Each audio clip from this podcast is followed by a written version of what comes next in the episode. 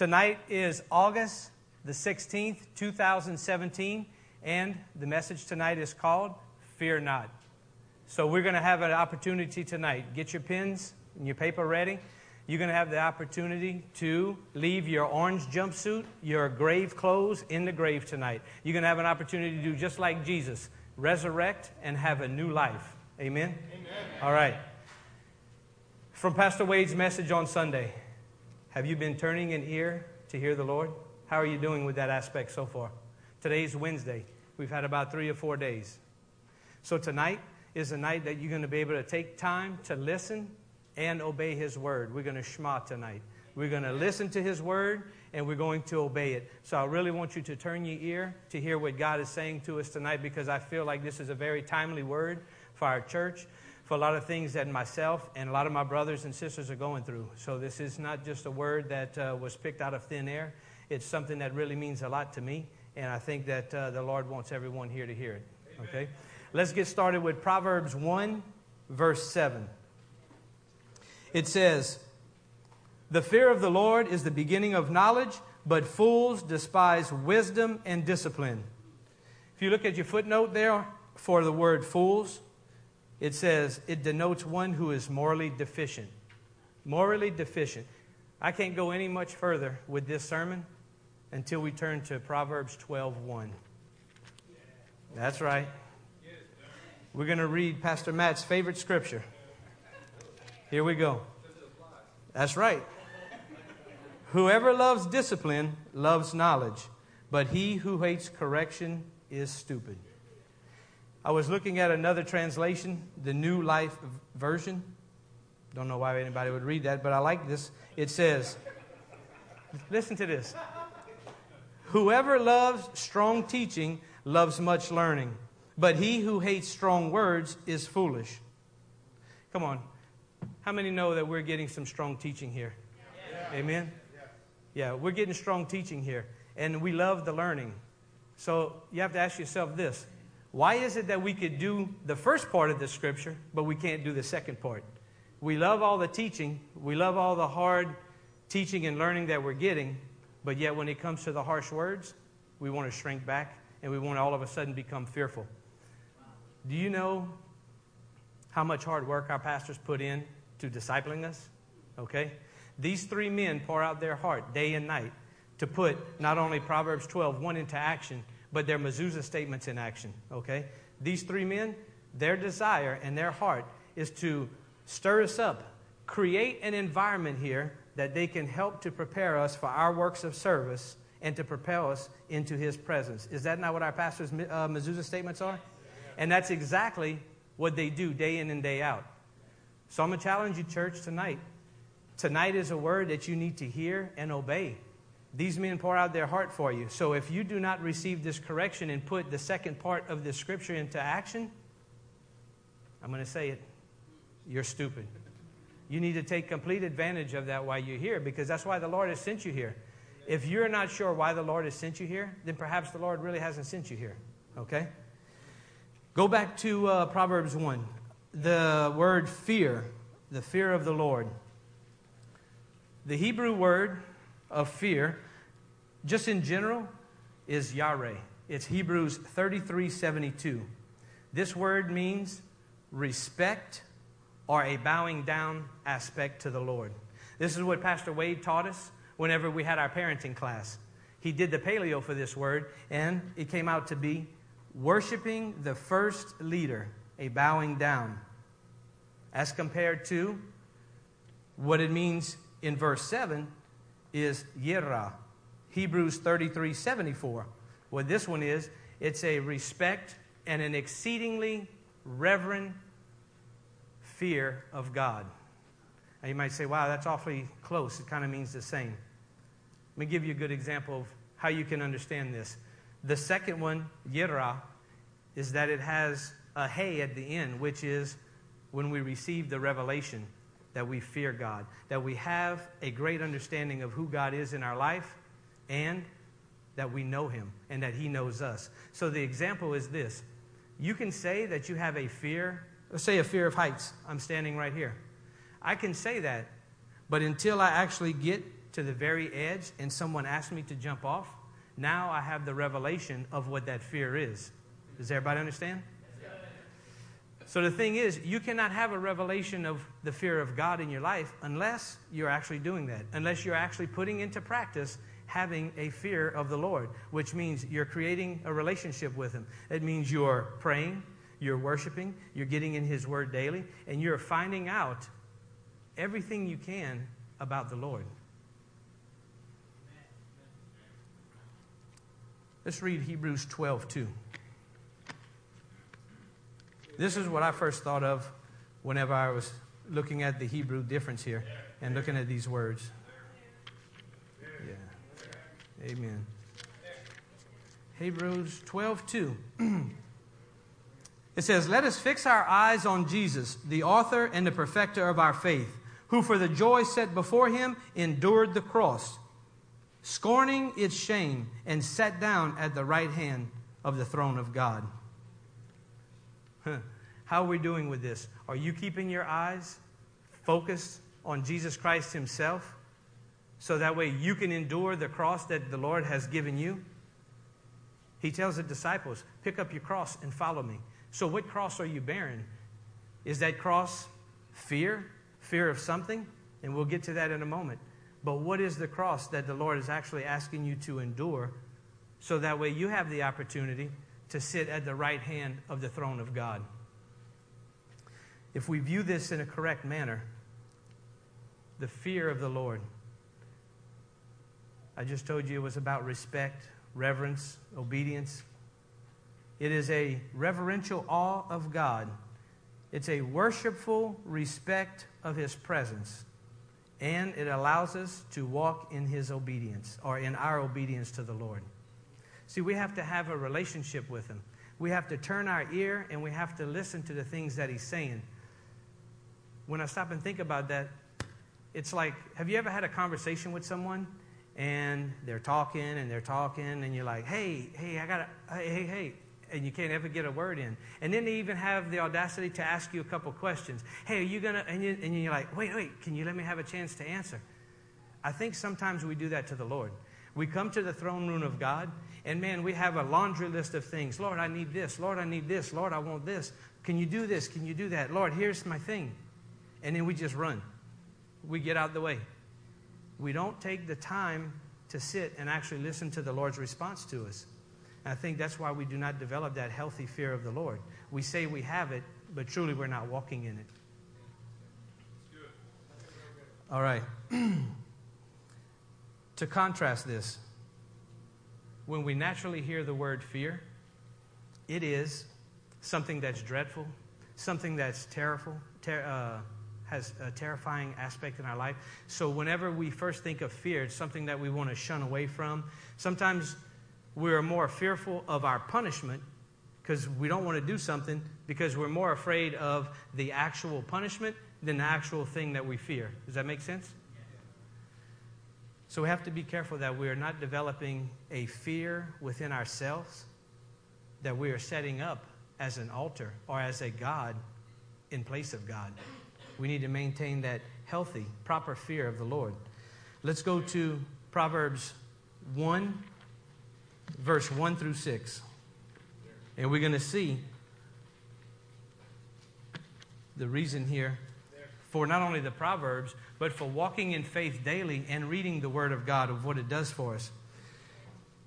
It says the Proverbs of Solomon, son of David, king of Israel, for attaining wisdom and discipline, for understanding words of insight, for acquiring a disciplined and prudent life doing what is right and just and fair, for giving prudence to the simple. Hmm. Knowledge and discretion to the young. Let the wise what? Shema. Let the wise Shema. Listen and obey and add to their learning. And let the discerning get guidance for understanding proverbs and parables and sayings and the riddles of the wise. Look back at your footnote here, um, the word simple. Also in verse 22, we're not going to turn there, but it also says that this word simple is someone without moral direction, someone who also is morally deficient. So if you're morally deficient, are you saying, I'm stupid? I think that's the point we're getting at here. That in our simple ways and in our foolish ways, we become morally deficient to where we're not able to hear what God is actually saying to us. We have put on a different ear than the ear of the Lord. Amen. Um, Joy, would you put up for us this picture to see what fears are in our lives? Can y'all see this? So, this is just a list that I come up with. It's not exhaustive, but here is 12 of them fear of man, fear of failure, fear of discipline, fear of authority. We just talked about discipline, fear of inadequacy, financial loss, disappointment, the past, the future, fear of rejection, fear of commitment, fear of loneliness. Now, your fear may not be up there, but I guarantee you, we all have a fear somewhere. So, if it's not on this list, I'm going to ask you don't answer so quickly to say, No, I don't have a fear, because maybe it is your pride that is not allowing you to admit the fear that you really do have. Because I can tell you, somewhere in us, we all have somewhat of a hidden fear. When we just went on the Mexico trip, we went on a Mexico trip, and Kim and I had the opportunity to do worship and to preach. But do you know, whenever you're challenged and you're pressed and you're put under pressure, that's where sometimes these hidden fears come out. For me, myself, I realized that I had a fear of man. What's funny is that man was my own self. I was afraid of becoming the old man that I used to be. Now, before I got saved, I was a lot of things. I used to be a lot of things. One thing I wasn't was a godly man. Kim, she had the opportunity to do guitar and worship. At that moment, she realized she had a hidden fear. Her hidden fear was the fear of inadequacy. So, by us being in that moment pressed, challenged, it exposed a hidden fear, something that we didn't know. That's why I say, doesn't matter how long you've been in the faith, fear itself could be covering over a fear of something. So, again, how many of us have our stones? How many of you in the church have been here since the men's reload in June? Raise your hand, just by a show of hands. Okay, that's a good bit of us. So 1 Samuel 17 40 talks about the stones. King David, that's how he overcame his obstacles. That's how he overcame the uh, giants. And he picked out five stones. Not just any five common stones, but it says that he picked up five smooth stones. So, of course, my wife and I, we happened to pick up our two smooth stones. Here's what the Lord revealed to me and Kim whenever we were on this mission trip. For myself, the fear of man, myself. 2 Corinthians 5:17. Therefore, if anyone is in Christ, the new creation has come. The old has gone and the new is here. I thought to myself, man, I'm a new creation. I'm in Christ Jesus. There's no way I could become that old man. If I'm living with the fear of the Lord, by the Holy Spirit dwelling in me, there's no way I could become that old man again. But fear had crept in. Fear crept in and was making me believe something that it was not true. Um, somebody say, I'm alive in Christ. I'm alive in Christ. Kim's word. 1 Chronicles 28:10. Consider now, for the Lord has chosen you to build a temple as a sanctuary. Be strong and do the work. This is life giving, you guys. Having these two has set us free from those fears. So now we can advance in the kingdom of God because we're no longer held by these grave clothes. We've taken off that old green, uh, uh, orange jumpsuit. Doesn't matter whether it's green, orange, whatever. Whatever your fear is, it's now gone. For Kim, for the Lord has chosen you to build. Church, what is it that the Lord has chosen you to do in your own life that fear is keeping you back from. Think about that. Tonight's a night that we can be set free, that we can move forward in the kingdom, and no longer be held captive by our fears. Mine, therefore, anyone is in Christ, you're a new creation. I read that. I told Pastor Matt earlier, I said, man, this is something we all learn whenever we first get born again salvation, right? And I thought to myself, man, that's, come on, Lord, really? Is it that easy? Is it that simple? Is it really going back to the core basics? And yes, it is, guys. It really is. We try to build ourselves with all this knowledge, try to become smarter, try to prove to other people around us who we are, what we are. Sometimes we just have to go back to the core basics here. Just go back to the very basics that we learned to that joy of His salvation. There are times when we are walking in our faith now that we don't have the faith did whenever we first started this salvation walk. For me, 10 years ago. For my wife, 12 years ago. You have to ask yourself, how long has it been for you? Are you just as joyous today and excited for the things of God in your life as you were on that day? Today is no different than that first day. God has not changed. He says it himself. I'm the same yesterday, today, and forevermore. So if we're trying to be like Christ, why is it that we so change from day to day? Some of us like the shifting of the wind. Today we're this, tomorrow we're that. We don't hold on to the promises of God. He speaks something to us. Today it's great. We're going to tell everybody. Two weeks from now, we even forget that the Lord spoke it to us. Fear will creep in. And when it does, it'll actually lead to our destruction and to our death.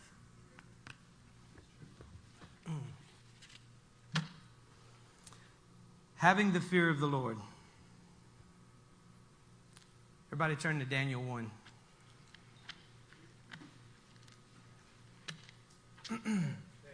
Just put your finger on uh, verse 17 is where we'll start here in a minute.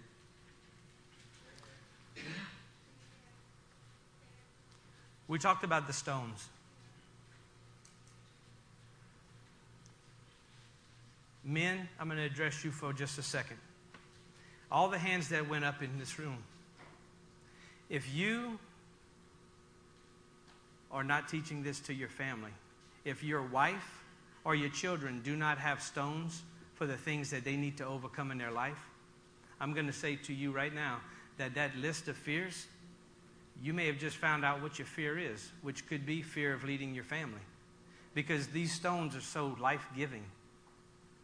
It's, it's what keeps us from life and death. You say, well, how do you know what is a stone? How do you know if it is the right stone?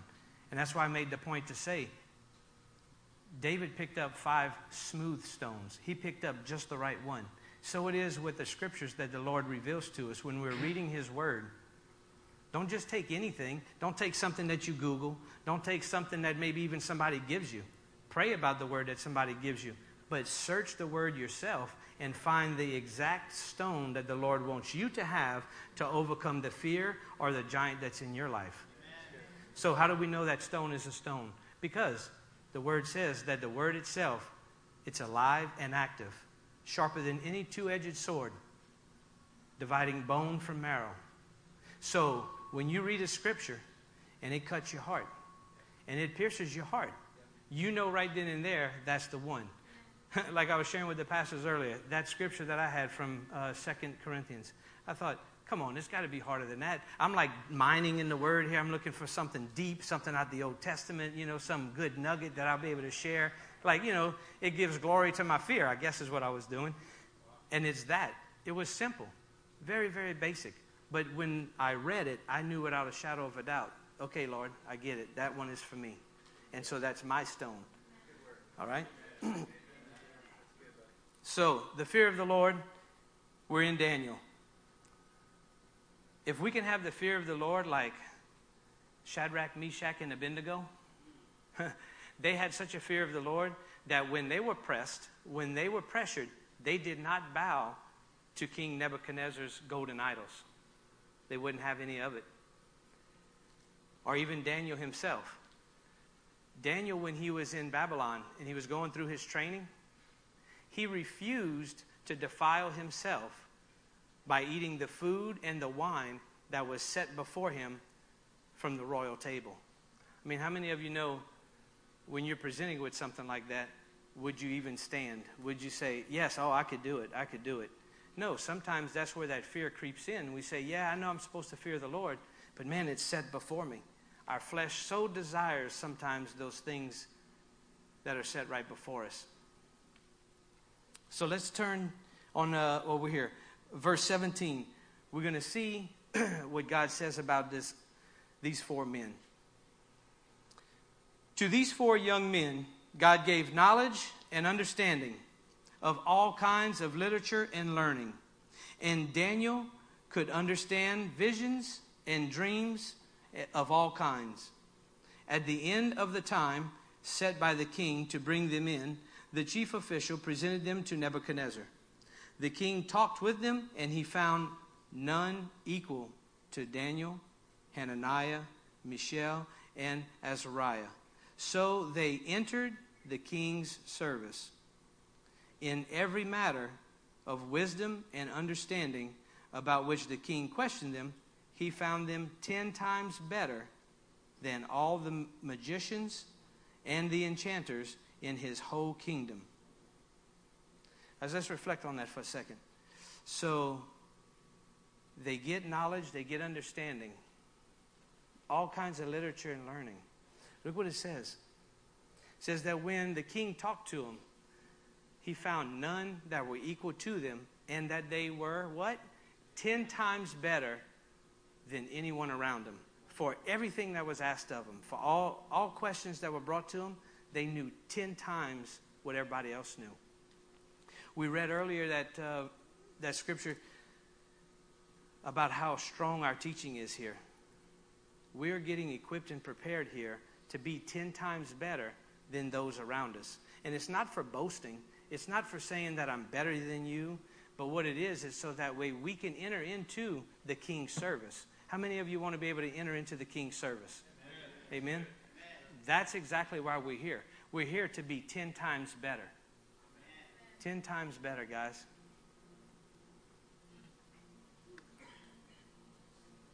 That's just heavy. I'm thinking about that.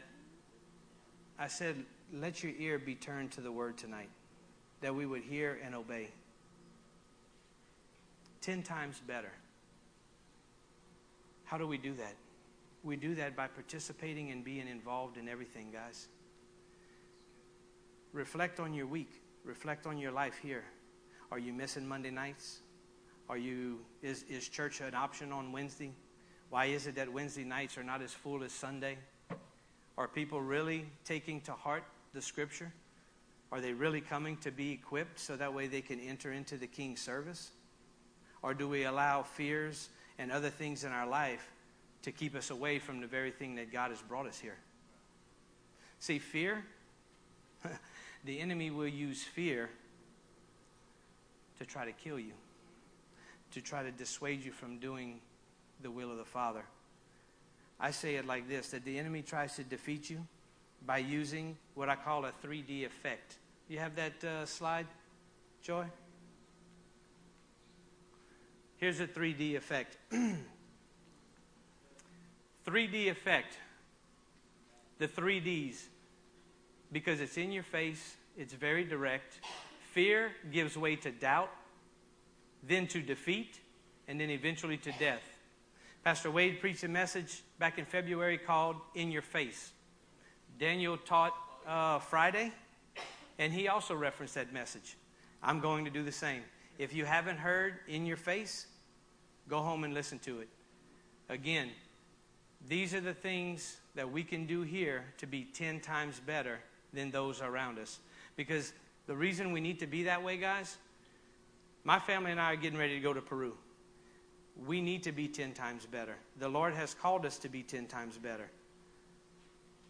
If we do not answer the call and you do not do your part while you're here in the church, the Lord will look around the earth and find those that are around you that are 10 times better, and He'll give your position to them. Do not fool yourself. If you are not being equipped in doing what you know God has sent you here to do, He will replace you. All right. Yeah. Ask Judas about that.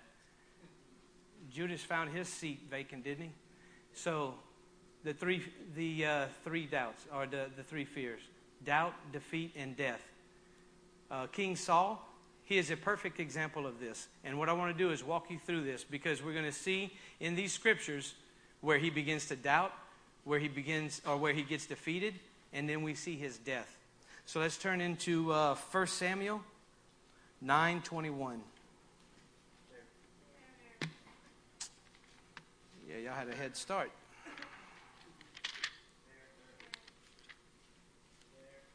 First Samuel 9:21. so to give you a little insight to this story.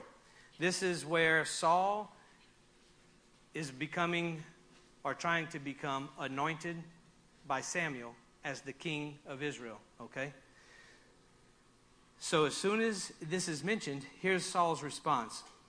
Saul answered, But am I not a Benjamite from the smallest tribe of Israel? And is not my clan the least of all the clans of the tribe of Benjamin? Why do you say such a thing to me? as soon as he's asked and talked about becoming the king, he starts immediately doubting and giving all of these excuses. I told Pastor Wade, this was funny. As I was preparing the message and I put this together, he asked me Monday night after foundations, Hey, man, so you ready? I was like, ready, thinking, Yeah, I'm ready for Peru. He's like, No, ready to preach on Wednesday. I was like, Oh, yeah. I said, Pastor, I work today. Man, I got a long day tomorrow. I got lots of paperwork to do. And he's like, Yeah, amen. I read this. the Lord said, Buddy, are you a Benjamite? I was like, Oh, like, yes. What happened to the scripture that says yes and amen, Lord? The answer is yes and amen before it's even asked. I thought, God, I blew it right there. Talking to my pastor. Yes and amen, Pastor. I'm like, wow, that's so easy. Didn't do it. I thought to myself, no, I'm not a Benjamite. What I am is a lion from the tribe of Judah. I'm just like my king. And in the name of Jesus, I proclaim that. So I'm not going to allow fear to creep in to tell me that I'm something that I'm not. So he's a Benjamite. Don't be a Benjamite, guys.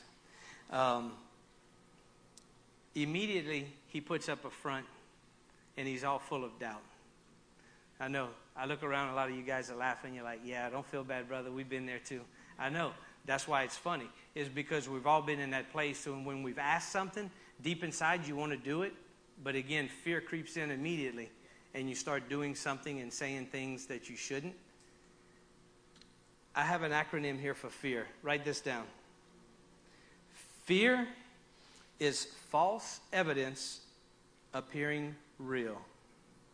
That's what this doubt does this doubt in our life.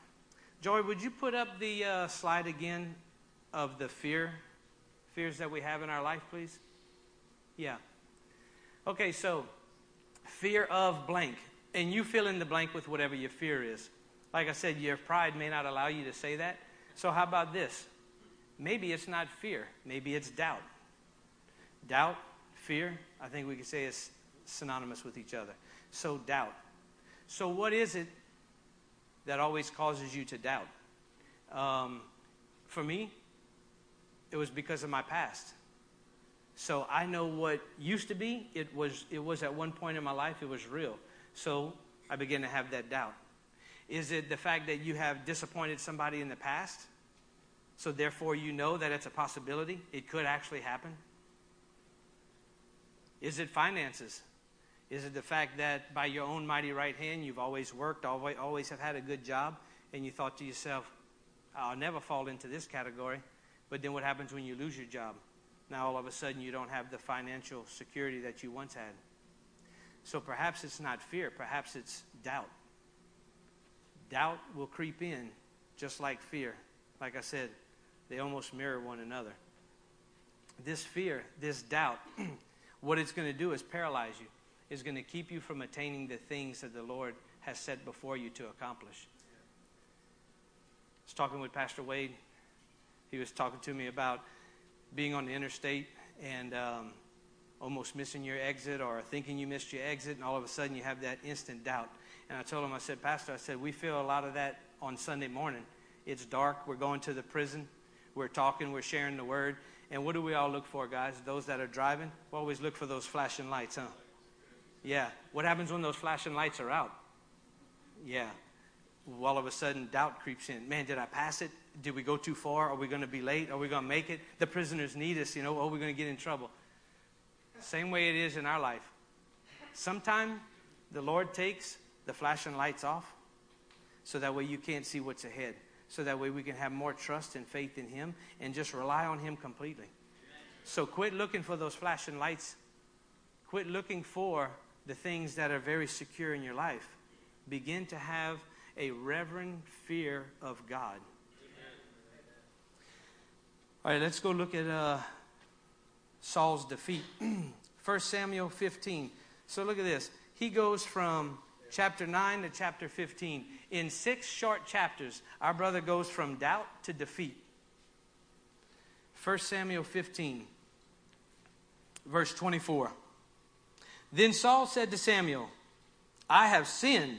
I violated the Lord's command and your instructions. I was what? I was afraid of the people. And so I gave in to them. Now I beg you, forgive my sin and come with me so that I may worship the Lord. But Samuel said to him, I will not go back with you. You have rejected the word of the Lord, and the Lord has rejected you as king over Israel. As Samuel turned to leave, Saul caught hold of the hem of his robe, and it tore. Samuel said to him, The Lord has torn the kingdom of Israel from you today, and has given it to one of your neighbors, to one better than you. Didn't we just hear in Daniel 1:20? 10 times better. What did I say? That if you are not trying to attain to be 10 times better in what God is asking you to do, he will give it to your neighbor. Don't fool yourselves.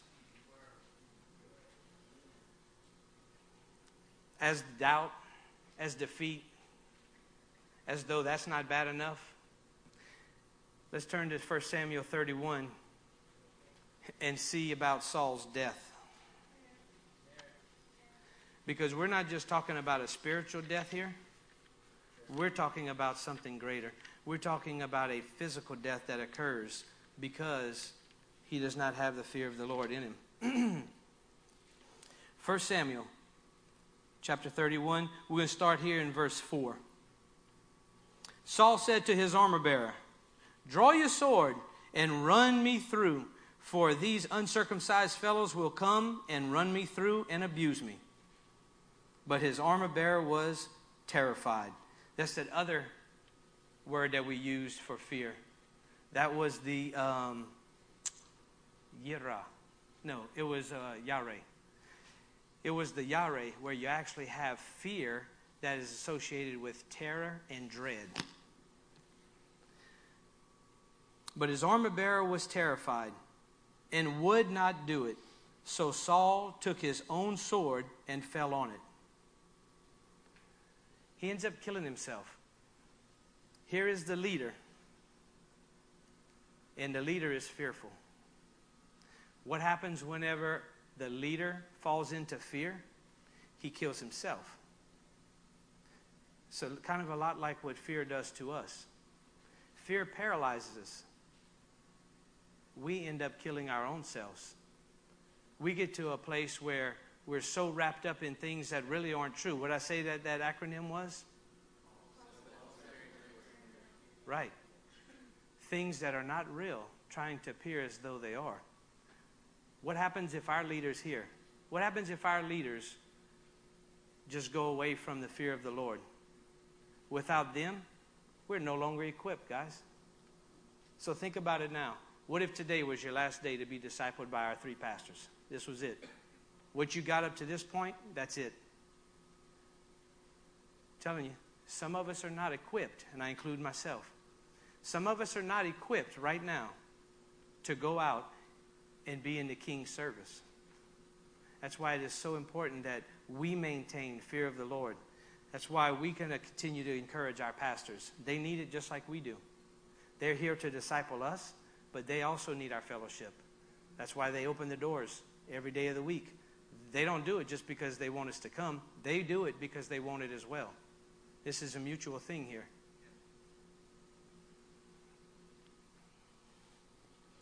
Look in verse 5. Watch this. So it's bad enough that he kills himself. But you're going to see how the effects of our sin, which is fear, you know, we can call it fear all night long. But ultimately, guys, that fear of whatever, it's ultimately sin.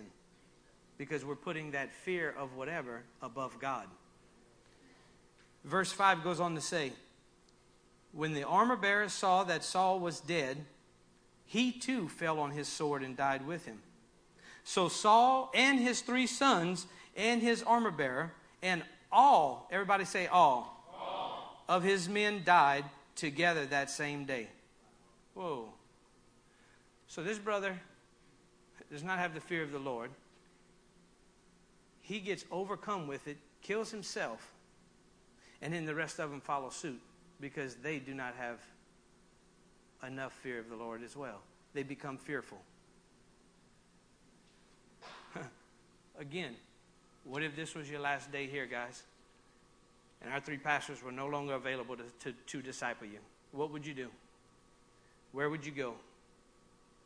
Do you feel like you're already 10 times better than you were when you got here? You might use that as a way to gauge yourself of where you at. Let's just let this be a moment of reality.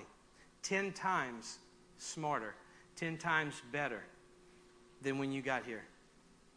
Some of us have been here for three years, six months, some maybe for 10 years. But are you actually 10 times better now, today, than when you got here?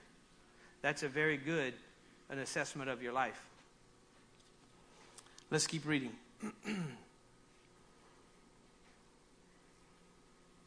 Let's jump down to uh, verse 8.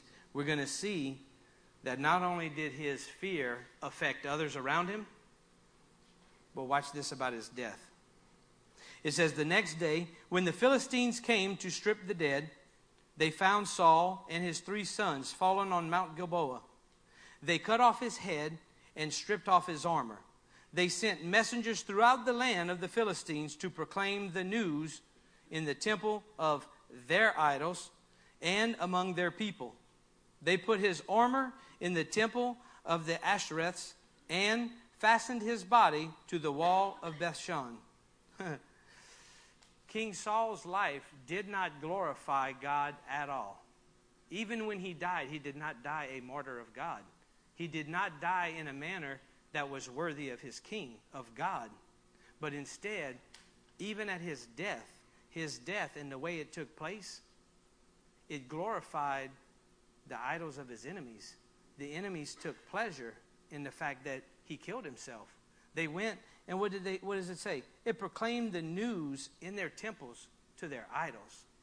Think about that, guys. We are here as ambassadors of Christ. When my family and I go to Peru, I'm going with the fear of the Lord upon me so that we can proclaim the great news of Jesus Christ, that we might set other captives free. Amen. Amen. Turn with me to uh, 1 Chronicles chapter 10. We're going to see here a, a summation of King Saul's life. Verse 13, 13 and 14. It says, Saul died because he was unfaithful to the Lord. He did not keep the word of the Lord and even consulted a medium for guidance and did not inquire of the Lord. So the Lord put him to death and turned the kingdom over to David, son of Jesse. That phrase, did not inquire of the Lord. Again, we turn back to turn your ear to God. Turning your ear to God. Remember what I said? It's not that we just go and petition the Lord, it's that we go, we give our petition, and we sit and we just be silent. And we listen for the Lord's response. So that way we can get guidance from Him and we're not running out to some magician. We want to get the guidance from not only the Lord Himself, but through the Holy Spirit. At the end, it says what? Turn the kingdom over to David, son of Jesse. Again, whatever's supposed to be yours, if you are not running after it and you're allowing that fear to keep you at bay and not move forward, it's going to go to someone else. What is belongs to you is going to go to someone else. So, how do we avoid this 3D effect in our life? Can you put that slide back up for us, Joyce, so we could see it, please? This 3D effect. How do we avoid allowing our fear to rush this doubt in and get us defeated and eventually causing our death? Let's go back to Proverbs chapter 2, verse 1. We're going to see here eight things, eight principles that if we can apply it to our life, we'll be able to understand the fear of the Lord. You guys are quiet tonight. Is it uh, because we're meditating and listening to the word, or what? Amen. All right. Applying these eight principles. Proverbs chapter 2. My son, if you accept my words and store up my commandments within you, turning your ear to wisdom and applying your heart to understanding, and if you call out for insight and cry aloud for understanding, and if you look for it as for silver and search for it as for hidden treasures. If we can do these things, again, let's take a moment because this is very key for your understanding the fear of the Lord. These eight things accept my words, store up my commands, turning your ear again, the Shema. Not just hear, but listen and obey. Applying your heart to the understanding. That's that Proverbs 12:1. Getting some discipline, applying our heart to the understanding. Whenever we're corrected, whenever we're disciplined, take it and learn from it.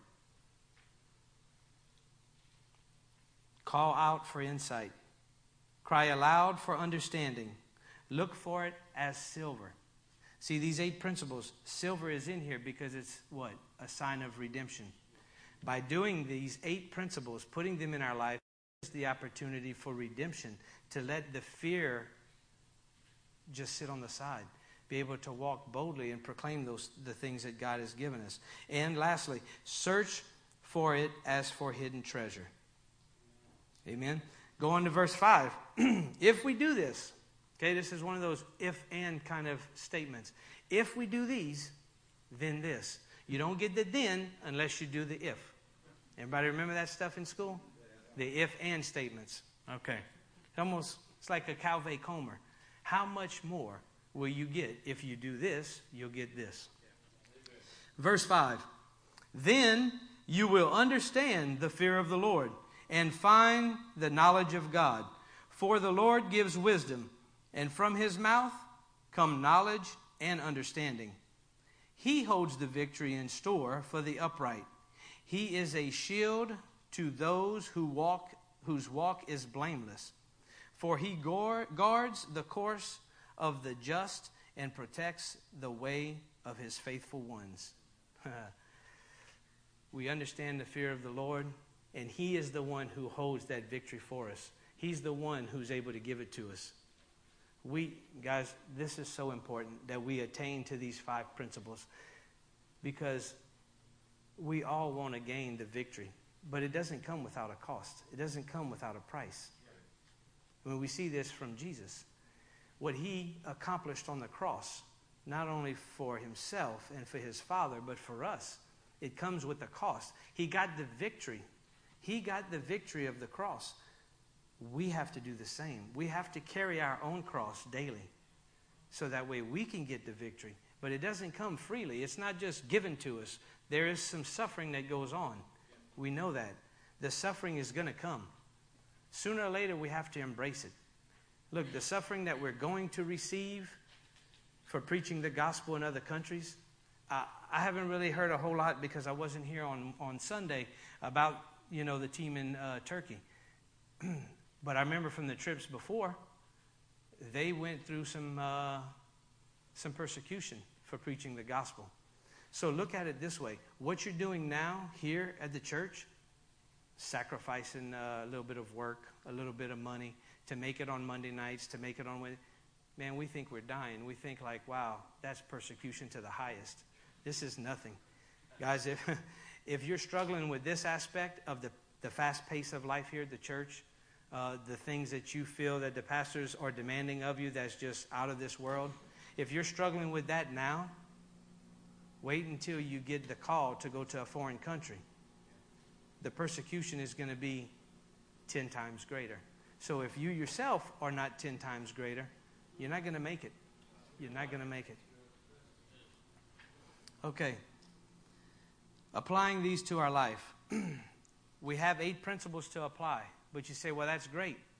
What does it look like? How do we put this in practice? Because I'm a very, very visual person. People can tell me these things all day long. I'm like, oh, even when I talk to the pastors, oh, Pastor, that sounds great. I'm with you. I'm, all, I'm there all the way. Uh, yeah, what do I do? How do I do this? What does it look like? So I'm going to show you. We go from one Saul to another.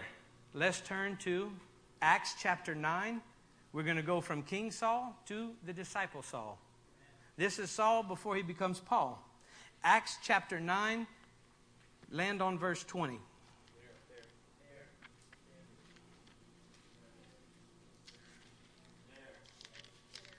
I'm getting there. All right. We're going to read this whole section about Saul in Damascus and Jerusalem because I want to actually walk you through it.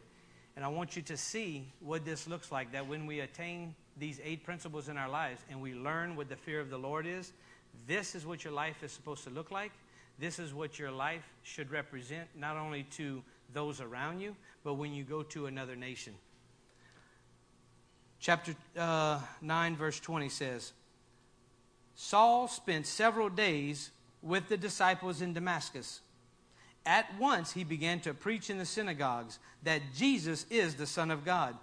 All those who heard him were astonished and asked, Isn't he the man who raised havoc in Jerusalem among those who call on his name? And hasn't he come here to take men as prisoners to the chief priest? Yet Saul grew more and more powerful and baffled the Jews living in Damascus by proving that Jesus is the Christ. After many days had gone by, the Jews conspired to kill him.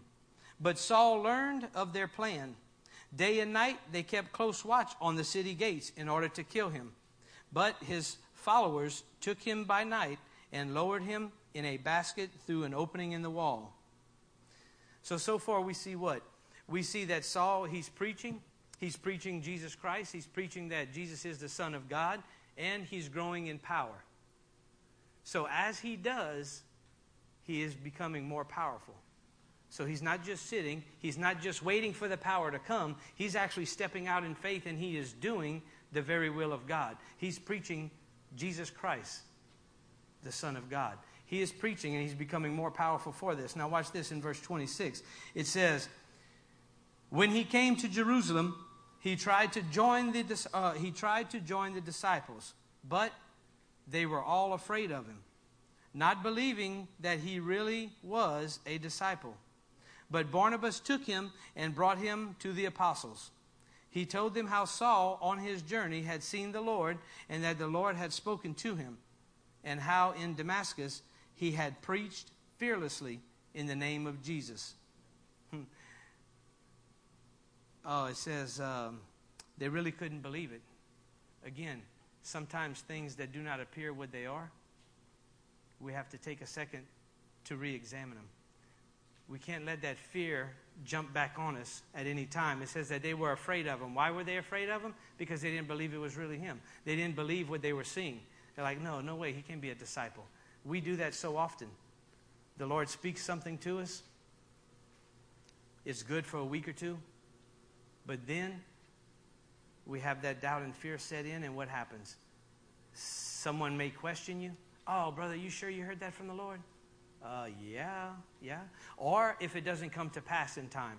So we put this time frame on God that, well, He spoke this to me, and I mean, that's probably supposed to be two or three months. Two or three months go by, it doesn't happen. You say, well, well maybe it was four or five months. Four or five months go by, still doesn't manifest. You say, well, you begin to doubt yourself.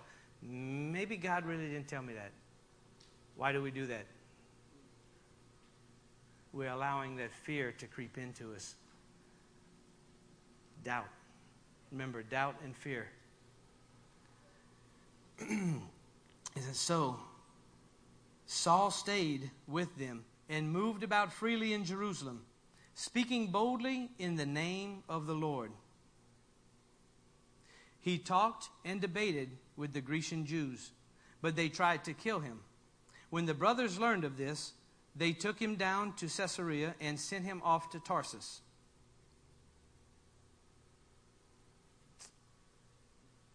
He saw in this moment because he preached fearlessly, because he had the fear of the Lord. What it do in turn, it caused other people to fear him. He had gained. It makes me think back to the to the Daniel 120, is that he had got himself so prepared. He was ten times better than those around him. Everybody can sense it. Everybody could see it.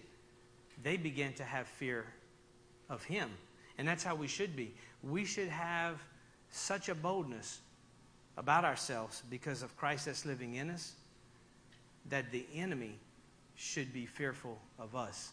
Amen. We should not allow the reverse to take place in our life. The doubt and the fear should not overcome us where we're fearful.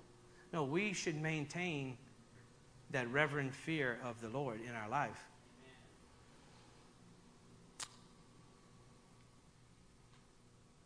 So, just to recap right here Saul, he preaches Jesus, he calls upon the name of Jesus, he grew more powerful. Others were afraid of him, and he preached fearlessly in Jesus' name. He spoke things boldly.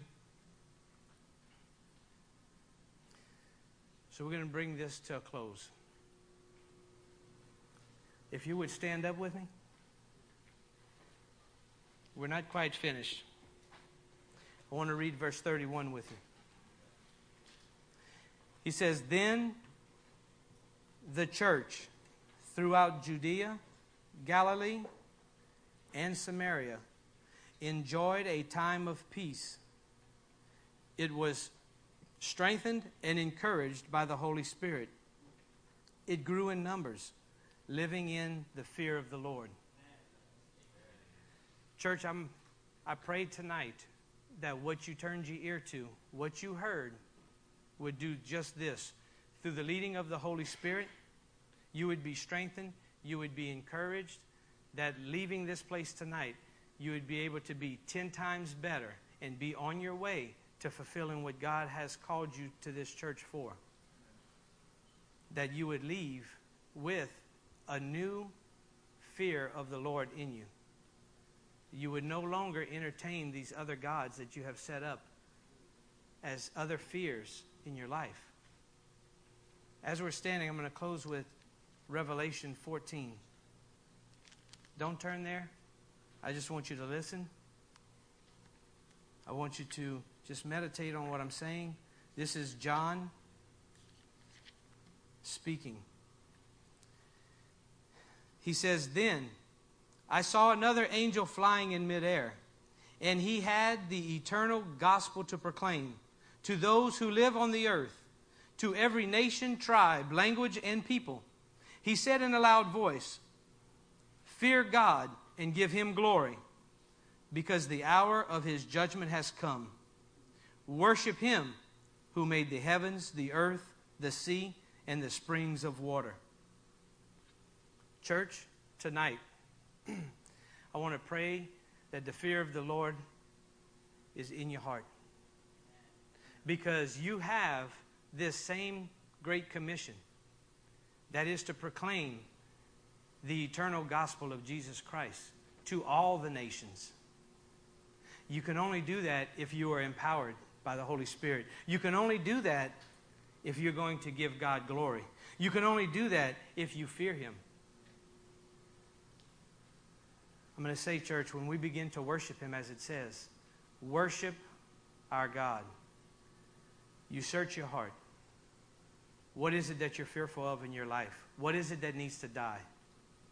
Whether it's a fear or it's a doubt, it doesn't matter. There's something that's hidden in your heart that is keeping you in the orange jumpsuit. it's keeping you from doing that very will of God.